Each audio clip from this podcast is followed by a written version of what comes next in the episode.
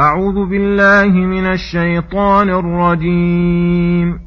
وإذ أخذنا ميثاقكم ورفعنا فوقكم الطور خذوا ما آتيناكم بقوة واذكروا ما فيه لعلكم تتقون.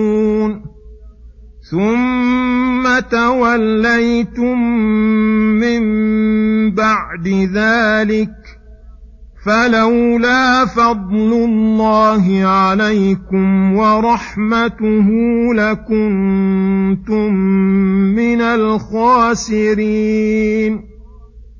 ولقد علمتم الذين اعتدوا منكم في السبت فقلنا لهم كونوا قردة خاسئين. فجعلناها نكالا لما بين يديها وما خلفها وموعظة للمتقين. واذ قال موسى لقومه ان الله يامركم ان تذبحوا بقره قالوا اتتخذنا هزوا قال اعوذ بالله ان اكون من الجاهلين قالوا ادع لنا ربك يبين لنا ما هي. قال إنه يقول إنها بقرة لا فارض ولا بكر عوان بين ذلك. فافعلوا ما تؤمرون. قالوا ادع لنا ربك يبين لنا ما لونها. قال إنه يقول إنها بقرة صفراء فاقع لونها تسر الناظرين. قالوا ادع لنا ربك يبين لنا ما هي إن البقره شابه علينا وإنا إن شاء الله لمهتدون قال إنه يقول إنها بقرة لا ذلول تثير الأرض ولا تسقي الحرث مسلمة لا شية فيها. قالوا الآن جئت بالحق فذبحوها وما كادوا يفعلون.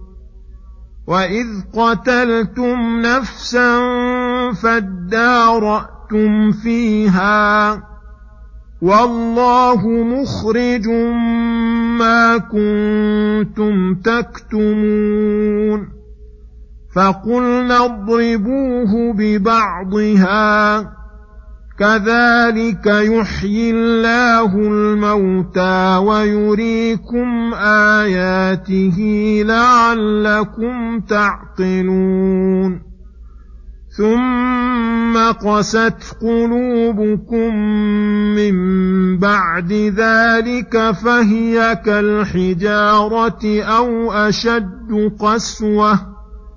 وإن من الحجاره لما يتفجر منه الانهار وان منها لما يشقق فيخرج منه الماء وان منها لما يهبط من خشيه الله وما الله بغافل عما تعملون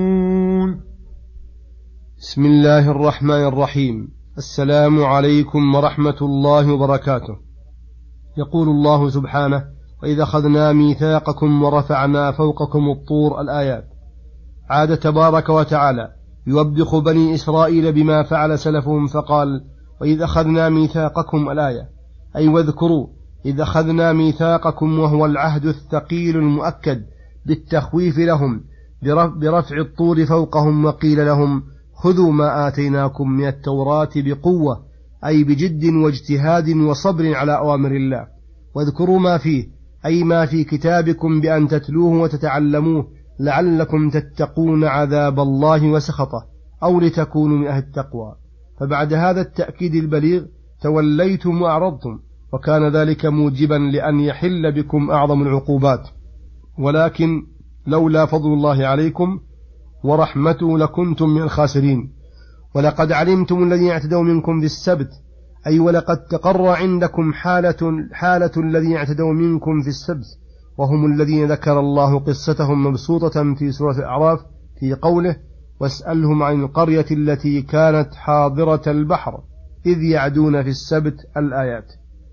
فأوجب لهم هذا الذنب هذا الذنب العظيم أن غضب الله عليهم وجعلهم قردة خاسئين حقيرين ذليلين. وجعل الله له وجعل الله هذه العقوبة نكالا لما بين يديها أي لمن حضرها من الأمم وبلغه خبرها ممن هو في وقتهم وما خلفها أي من بعدها. فتقوم على العباد حجة الله وليرتدعوا عن معاصيه. ولكنها لا تكون موعظة نافعة إلا للمتقين. وأما من عداهم فلا ينتفعون بالآيات. أي واذكروا ما جرى لكم مع موسى حين قتلتم قتيلا فادارأتم فيه أي تدافعتم واختلفتم في قاتله حتى تفاقم الأمر بينكم وكاد لولا تبين الله لكم يحدث بينكم شر كبير. فقال لكم موسى في تبين القائل اذبحوا بقرة وكان من الواجب المبادرة إلى امتثال أمره وعدم الاعتراض عليه ولكنهم أبوا إلى الاعتراض فقالوا أتتخذنا هزوا؟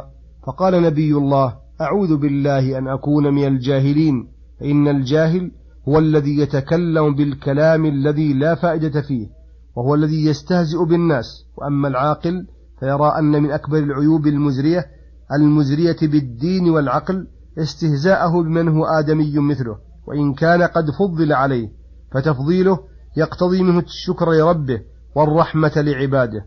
فلما قال لهم موسى ذلك علموا أن ذلك صدق فقالوا ادع لنا ربك يبين لنا ما هي أي ما سنها.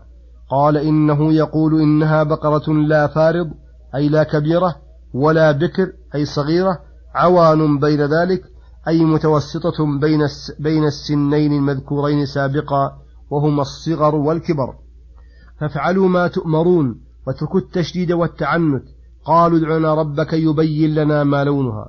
قال إنه يقول إنها بقرة صفراء فاقع لونها أي شديد تسر الناظرين من حسنها. قالوا ادع لنا ربك يبين لنا ما هي إن البقرة شابه علينا فلم نهتد إلى ما تريد. وإنا إن شاء الله لمهتدون.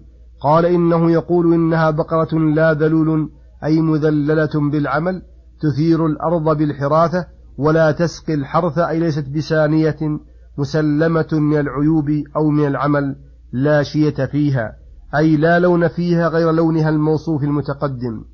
قالوا الآن جئت بالحق أي بالبيان الواضح وهذا من جهلهم وإلا فقد جاءهم بالحق أول مرة فلو أنهم اعترضوا أي بقرة لحصل المقصود ولكنهم شددوا بكثرة الأسئلة. فشدد الله عليهم.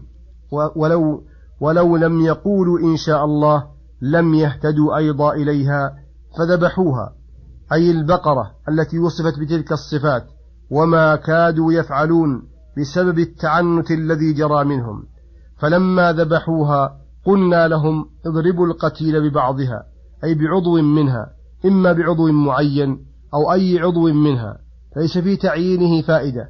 فضربوه ببعضها فأحياه الله أخرج ما كانوا يكتمون فأخبر بقاتله وكان في إحيائه وهم يشاهدون ما يدل على إحياء الله الموتى لعلكم تعقلون فتنزجرون عما يضركم ثم قست قلوبكم أي اشتدت وغلظت فلم تؤثر فيها الموعظة من بعد ذلك أي من بعد ما أنعم الله عليكم بالنعم العظيمة وأراكم الآيات.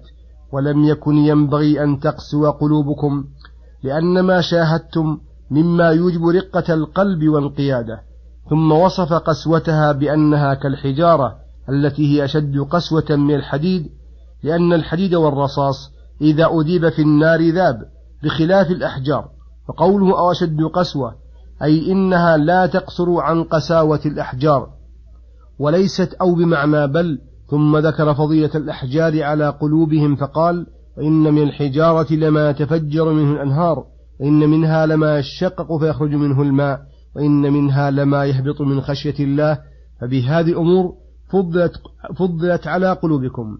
ثم توعدهم الله تعالى أشد الوعيد فقال وما الله بغافل عما تعملون بل هو عالم بها حافظ لصغيرها وكبيرها. وسيجازيكم على ذلك أتم الجزاء وأوفاه واعلم أيها المستمع الكريم أن كثيرا من المفسرين رحمهم الله قد أكثروا في حشو تفاسيرهم من قصص بني إسرائيل ونزلوا عليها الآيات القرآنية وجعلوها تفسيرا لكتاب الله محتجين بقوله صلى الله عليه وسلم حدثوا عن بني إسرائيل ولا حرج والذي أرى أنه وإن جاز نقل أحاديثهم على وجه تكون مفردة غير مقرونة ولا منزلة على كتاب الله فإنه لا يحوز لا يجوز جعلها تفسيرا لكتاب الله قطعا إذا لم تصح عن رسول الله صلى الله عليه وسلم وذلك أن مرتبتها كما قال صلى الله عليه وسلم لا تصدقوا أهل الكتاب ولا تكذبوهم.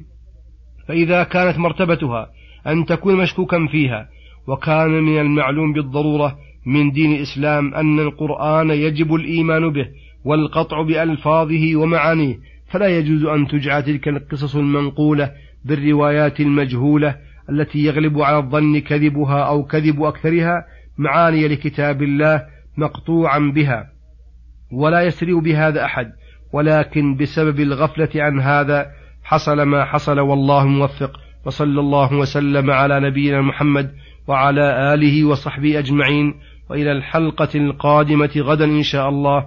والسلام عليكم ورحمة الله وبركاته.